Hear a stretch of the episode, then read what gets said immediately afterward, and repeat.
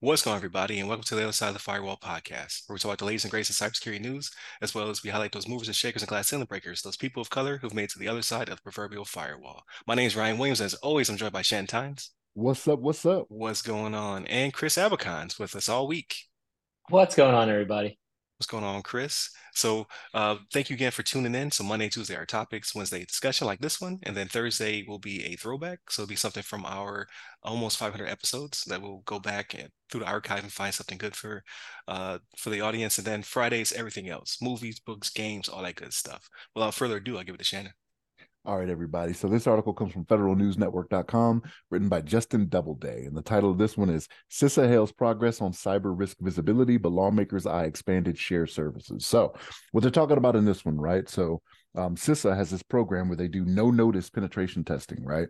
Um, across federal agencies, which to me, wow, that's the way to do it, right? Like Eh, eh, for, for us, especially in the military, right? Like we we know how the game is played, right? When you know an inspection is coming, all of a sudden, you know, you got to put a little bit more work in. You might be doing 12s, you know what I mean? Like, hey, this is how like you're putting forward the front, like, hey, this is how we look all year all year round, right? May that may not necessarily be the case, right? So but what they're talking about doing here is doing no notice penetration testing and then going back to the to the to the agencies and being like hey this is what we found. These are your crits. These are your highs. This is what needs to be remedied um, which i'm all for right? Like start start doing these types of things to make sure people keep them on their toes right? Now I'm all for it, right? But here's here's where we have a problem here, right? So like even though this is something that CISA offers and something that they do, um, there was a uh, there was a, a, not a vote, but they they they're looking at doing the 2024 budget, and they're talking about doing a 25 percent decrease in the budget across CISA, right? Like I, I'm not going to sit here and say CISA is barely staying afloat, but to do a 25 percent cut, like anybody, it's going to hurt anybody, right? So for these initiatives that they take, and we and we we highlight CISA a lot on this podcast. You know what I mean? Like there's a lot of good things that I believe that they're doing um, that are helpful to not just federal agencies even, right? Like there's like you can reach out to them for help not even being a federal agency and they're they're they're down for it you know they're down for the cause but to give them a 25% cut like that's deep you know what i mean? Like we, that's not what we want. Like for us for us as a nation to go through what we've been going through um, when it comes to cybersecurity and the different ransomware attacks and things like that like i don't want to see people putting gas and tra- and plastic trash bags again you know what i mean? Because we got another colonial pipeline coming up you know what i mean? Because that that's that's kind of what you're you're, you're kind of begging for that when you start doing these budget cuts, you know, across the board, like especially for something that's becoming way more prevalent, you know what I mean, when it comes to cybersecurity. Like if you're going to cut, cut from somewhere else, right? Like, and, and I know it's going to be unpopular. I know, I know we're all, I know we're all former military members, right? But like sometimes the Department of Defense, I mean, we we get a bit much, you know what I mean? We we we get a bit much when it comes to the budget, you know what I mean? Um, and us all having been in, like we know what happens come the end of the fiscal year, right? We know how we we know how we played that money game, you know what I'm saying? So I don't know, like cutting money where it doesn't seem to need to be cut. This this is where this is where the discussion needs to be, right? Like, is there is there other places like if you if you deem it to where there needs to be cut somewhere, when it comes to CISA and cybersecurity, it doesn't seem to be the move, especially in this day and age, especially when we're expanding and putting like cybersecurity in the DoD and things of that nature, right? Like, um, or not cybersecurity, AI, right? Um, into into like the cybersecurity realm. This this is where this is where we need to be devoting more resources, more money, right? Like uh, in, in the current administration, like they're doing it by investing billions with a B, right? Like Pentagon wars out here, you know what I'm saying? So like this is this is this is what needs to be getting done nowadays. And that 25% cut, like I, I don't like to see that being what it is going forward. And it's not finalized yet. Like it was a proposal, been voted on and everything, but like everybody has to come together and say, yeah, that's what it's gonna be. But 25%, that's steep. But Chris, what's your thoughts on that? I mean, kind of going back on the 25% cut, it's it's kind of like businesses out there, right? So kind of on a previous discussion, I don't think organizations are going to want to spend any money on cybersecurity cybersecurity until it hits them, right? Until it affects their bottom line right in this case i think the government is looking at hey what what what where's our taxpayer money well allocated to hey we have roads to fund we've got you know programs for you know certain states you know highways things of that nature right where are they where are they looking for a way they're looking for ways to cut the fat and unfortunately like cybersecurity is still seen as like a luxury or still seen as like a uh, it's still it's still a bolt on, right? People we we talked in our studies say don't don't practice bolt on security, right? Uh, unfortunately, we're just we're still we're still at that, right? Especially the government. It's an afterthought when we've got people so operational in, in their you know in in their workflow, their battle rhythm, integrity, right? They're all about how can we get this done, and they're not necessarily like for cybersecurity professionals. We're we're, we're talking about hey, how is it how how can we make this journey secure? right? They're just care they just care about the journey, right? And unfortunately, sometimes we are seen as, you know, the bad guy, right? We're we're the we're the no fun police sometimes. Like you can't be doing that, and you know maybe that's unfortunately people in Congress, uh, specifically some of these who are um, proposing these laws, you know, they're they're not a lot of them are they, they're lawyers right? A lot of them don't come from industry and they're they're lawmakers they're career people right? So they don't have that operational experience. Like hey look this can be really bad if this happens to us. Um it doesn't affect the, that much as the ex- exactly them, yeah. exactly. And then my other thoughts kind of on the no notice penetration testing thing i'm assuming that the agencies would have to sign on some kind of agreement at first. Hey you will be you may be subjected to a penetration test within this time frame right? So i wouldn't say it's necessarily 100% no notice because let's say if another three agents let's just say hey dhs is going to get hit at, at randomly without any notice ever right they're to think it's a they're to think it's a, you know a nation state or some kind of advanced persistent threat coming at them right so i i thought about that just recently and it's just it, it, it would be interesting, right? But the no notice penetration testing thing, I think, is very cool. It's a uh, it keeps people on their toes, right? And remember, um, no notice penetration testing is not just on the digital, right? They could they could deploy teams to conduct social engineering, right? And that's where it can get kind of fun. Like, hey, I they can come back and say, oh, they can just walk into the uh, director's office it's like, hey guys, uh, I'm part of CISA and I'm part of the something called the CAT team and I just uh, I just penetrated your defenses for its physical security, right? Your controls are not working. I just piggybacked off one of your employees, right? And imagine that. So I'm just thinking all these like kind of fun, not necessarily fun for the you know that organization for the, for, for us, security officer for the security officer, like you know.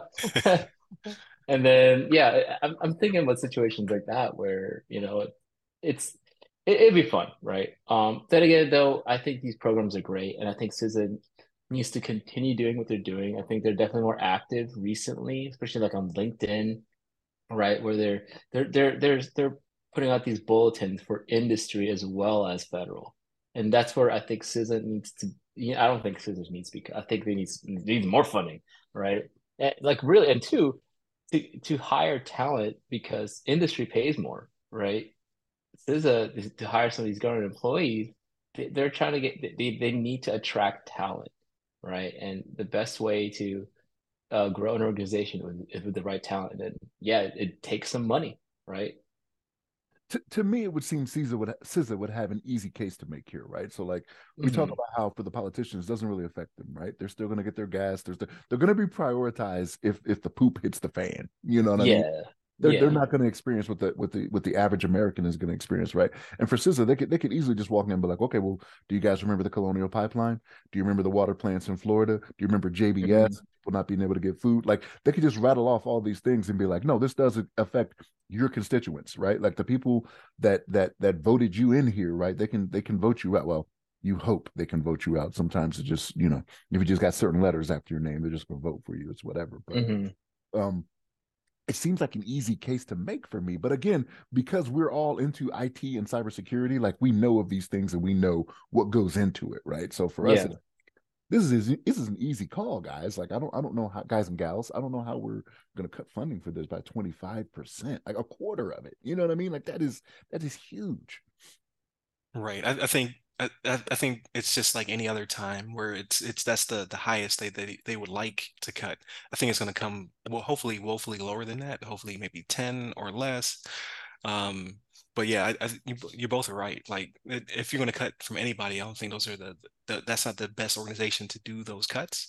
um, only because of it's it's only going to get worse. So you, if it, like Chris said, you just have to give it more funding.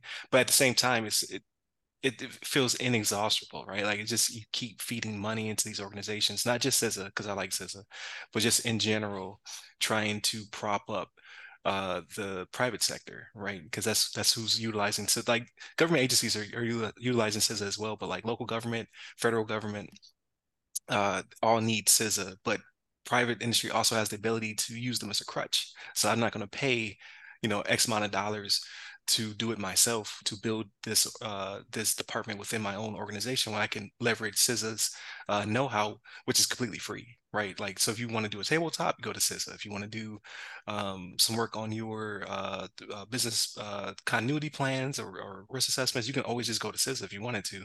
Uh, it might be a little bit, they may have a backlog depending on your state or your local, how, how frequently they're used within your local governments, but they're always a resource you can leverage to get free services from where you don't have to pay somebody to be there to do it for you.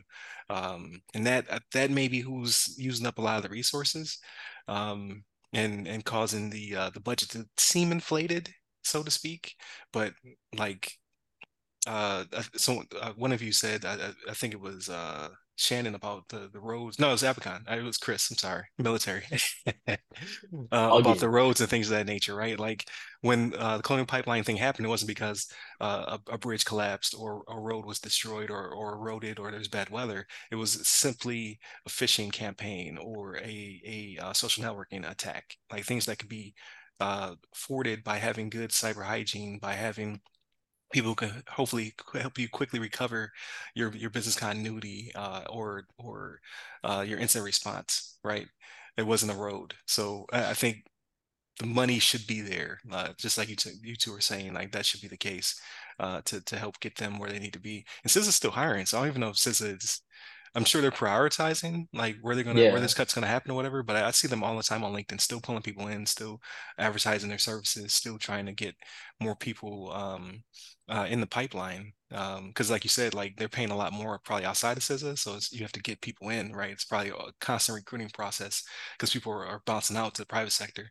Uh, would be my assumption uh, as well. So you need to not only fill the positions you currently have, but then you have to keep the pipeline open to get people into the into the seats as people you know bounce out to uh to better prospects. So hopefully the cuts don't hit them uh as hard as we're thinking uh and then CISA can keep doing this thing. And it, it shouldn't be a bipartisan thing. So like when i read into the article uh i didn't really see where it was coming from. Like maybe it's all of congress is like hey this is too expensive.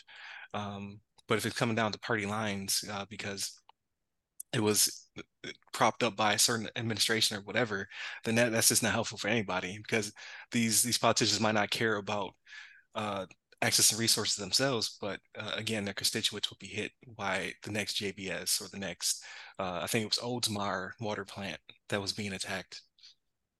So we'll see. We'll see what the future holds.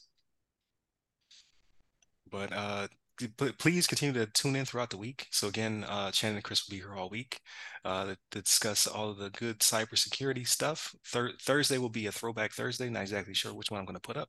And then Friday, everything else. So movies, books, games, all that good stuff. So if you listen to us in the proper order, or I don't care how you listen to us, as long as you listen to us. Monday, Tuesday are topics, Wednesday discussion, Thursdays throwback, Fridays everything else, movies, books, games, all that good stuff. So uh, please set us up by the socials that go by our name. Give me a person. I'm at RyRy Security Guy. That's R Y R Y Security Guy. You can find me on LinkedIn, Clubhouse, Threads, and Twitter. And where can they find you, Chris? You can find me on, on LinkedIn under Chris Abacon. Last name is spelled A Bacon. There it is. Stay safe, stay secure. Thank you.